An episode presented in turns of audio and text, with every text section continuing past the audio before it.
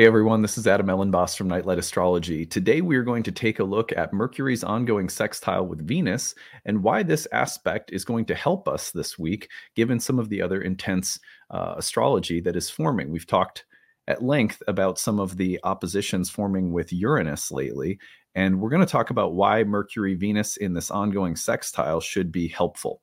So that is our agenda for today. As always, don't forget to like and subscribe, share your comments and reflections, really helps the channel to grow. If you're new, welcome. Hope you enjoy the content today. You can find a transcript of any of my daily talks on my website, nightlightastrology.com, where you may also want to register for our new course, Ancient Astrology for the Modern Mystic. The Year One program in Ancient Hellenistic Astrology starts this weekend. So if you go to the courses page, click on the first year course. You guys have been hearing me promote this since later in September. So we are now starting. If you click on the first year course, you'll notice you scroll down, begins November 18th. That's this Saturday.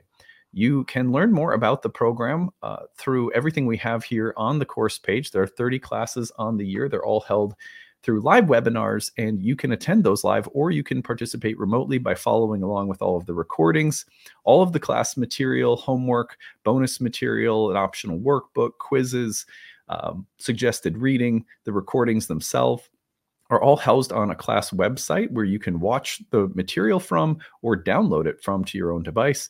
You can move at your own pace or attend live. We have an interactive group forum discussion staffed with tutors you can ask questions of year round. We also have breakout study sessions with our tutors in between major units of study. 30 classes on the year, plus we also have 12 guest lectures that come in. You get the recordings of those. You can also attend those live. Anyway, at the bottom of the page, you will find the payment options, and you'll also see what kinds of curriculum we cover on the page there. This is our year one program. We have 4 years worth of professional astrology curriculum that you can explore if you are especially hoping to start a practice or practice professionally. We have a lot of great material there for people who have that intention, but we also have a lot of people take the course just because it's their hobby. This is something you're doing for yourself. So we really have the course structured in a way that meets people who are at all different levels of interest or commitment. At any rate, at the bottom of the screen, you'll find the early bird payment saves you $500 off. The payment plan is there if you want to spread the tuition out over a year. And then we also have need-based tuition, which is there for people who might need a little extra help in making the program happen. We understand that some people are, have tighter financial situations than others, and we don't want people to spread themselves too thin or harm themselves in taking a course that they really want to take. So we make sure that we have some need-based tuition contracts available for people who could use that little extra help. We have a suggested range within which you can commit to monthly tuition. And if that range is too much, then we kind of let you tell us what price would work for you, and we will work with you on it. So feel free to apply for the need-based tuition if you would like to. It starts this weekend. We still have time to get you in. So any questions you have, feel free to email us, info@nightlightastrology.com, and hope to see some of you in classes this weekend. All right. Well, only other announcement is that next week we will be launching my 40-day annual Kickstarter, which comes the last 40 days of the calendar year every year. This is our 10th annual Kickstarter, and it is something that we do to support the free creative content that I create 5 days a week year-round on this YouTube channel and through Spotify and Apple Podcasts and stuff like that. When you pitch in and support the channel starting next week, you're going to have a variety of rewards that we offer, including my new book, which is coming out, and it's being released through kind of like an audiobook format. The text format is also there, so you could hop on that as a reward. There's readings and bonus lectures that I give on special topics and all sorts of good stuff. So that will be starting next week.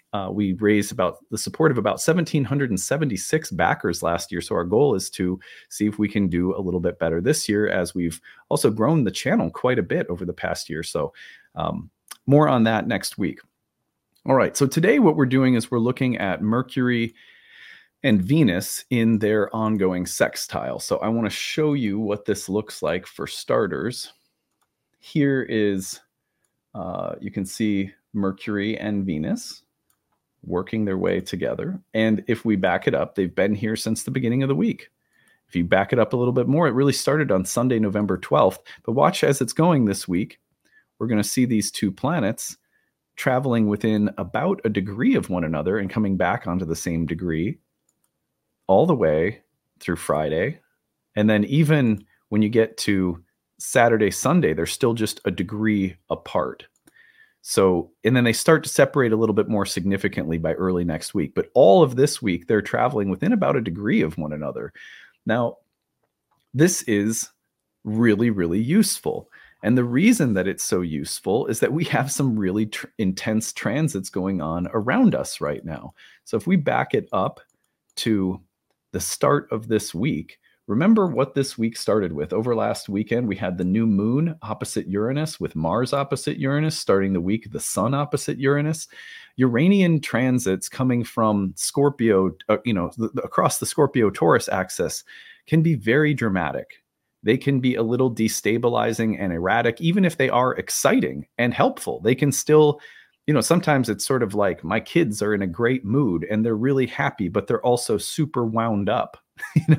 And that can actually be a challenging thing for them to have to contend with after a certain period of time. It's like, oh, I'm so excited. And then all of a sudden I'm still really excited and I can't calm down. I can't go to bed or whatever the case might be. There's nothing wrong with the excitement that Uranus brings. There's nothing wrong with the intensity. There's nothing, there's no rule that says that you have to get grounded as soon as possible. At the same time, I think it's really important to notice that these transits can be a lot. And for most of us, we'll start waving the white flag at some point. We'll be like, okay, I'm done with intense transits, So I think that it's really nice when you see something like this in the sky. Okay, we've got a bunch of Uranian intensity this week, but look at what's happening at the same time. We have this nice harmonious sextile. Sextiles are of the nature of Venus, and they are traveling. Mercury and Venus are traveling together this week and doing some really nice things together. Venus is in her own domicile. Now, Mercury's in the domicile of Jupiter, which can present as a kind of tension for Mercury that's not always easy, but it sure does help that Mercury is traveling all this week with a sextile to Venus. So what could that mean for us? Well, again, first of all, it just sort of provides softness. But here's my 5 reasons why Mercury sextile Venus will help us this week, okay?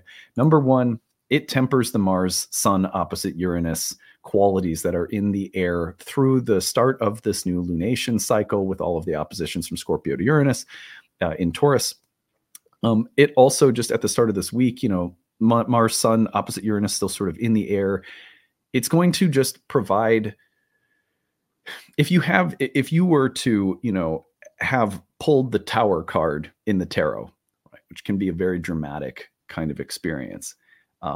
What I like about this is that it's sort of like pulling the Temperance card right next to it, or even the Star card, which comes after the Tower card. I was reflecting on that recently with a colleague of mine.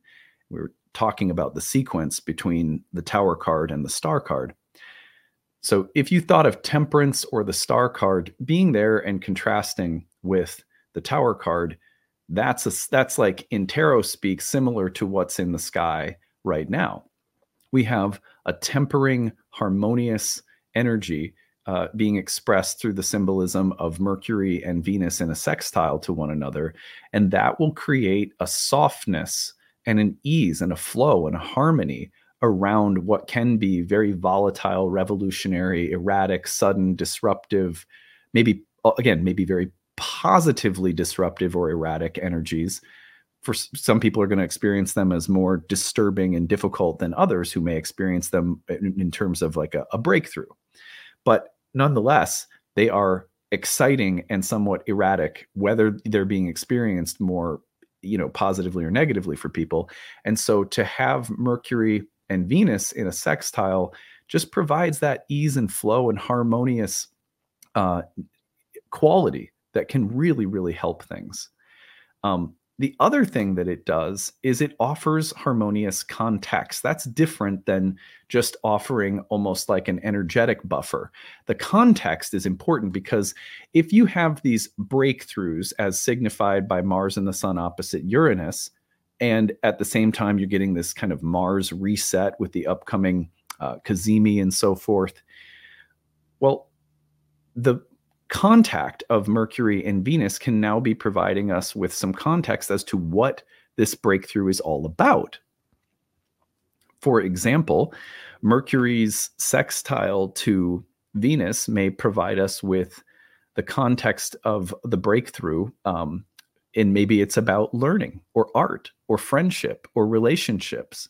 Maybe the breakthrough has to do with recognizing who you want to work with and who you don't want to work with. Now, if I go into number three, this will actually offer some, maybe some more specificity.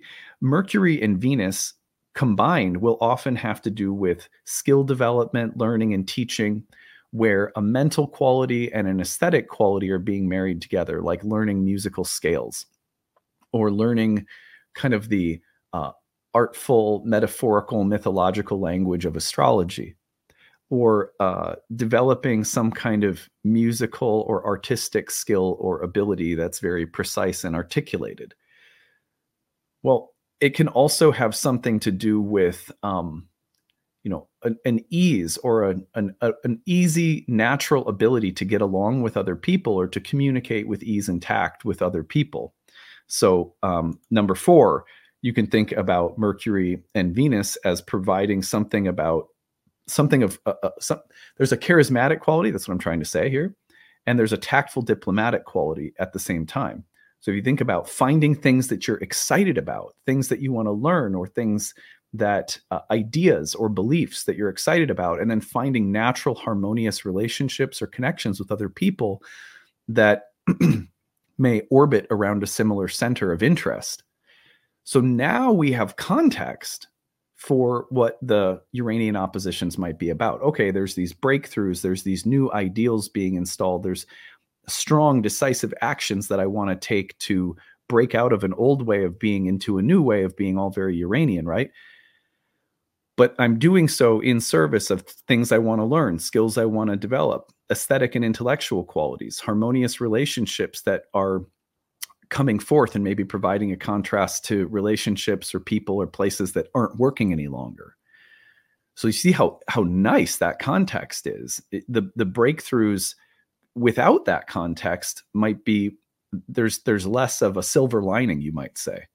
Now we have a silver lining. The silver lining is that these two planets are charismatic about ideas, and yet they're tactful and they tend to get along with other people very well. This combination leads to skill development, especially around art, words, language, anything that's aesthetic and intelligent at the same time, and developing those skills or abilities or finding natural harmony between them. It's great for finding teachers, mentors, coaches.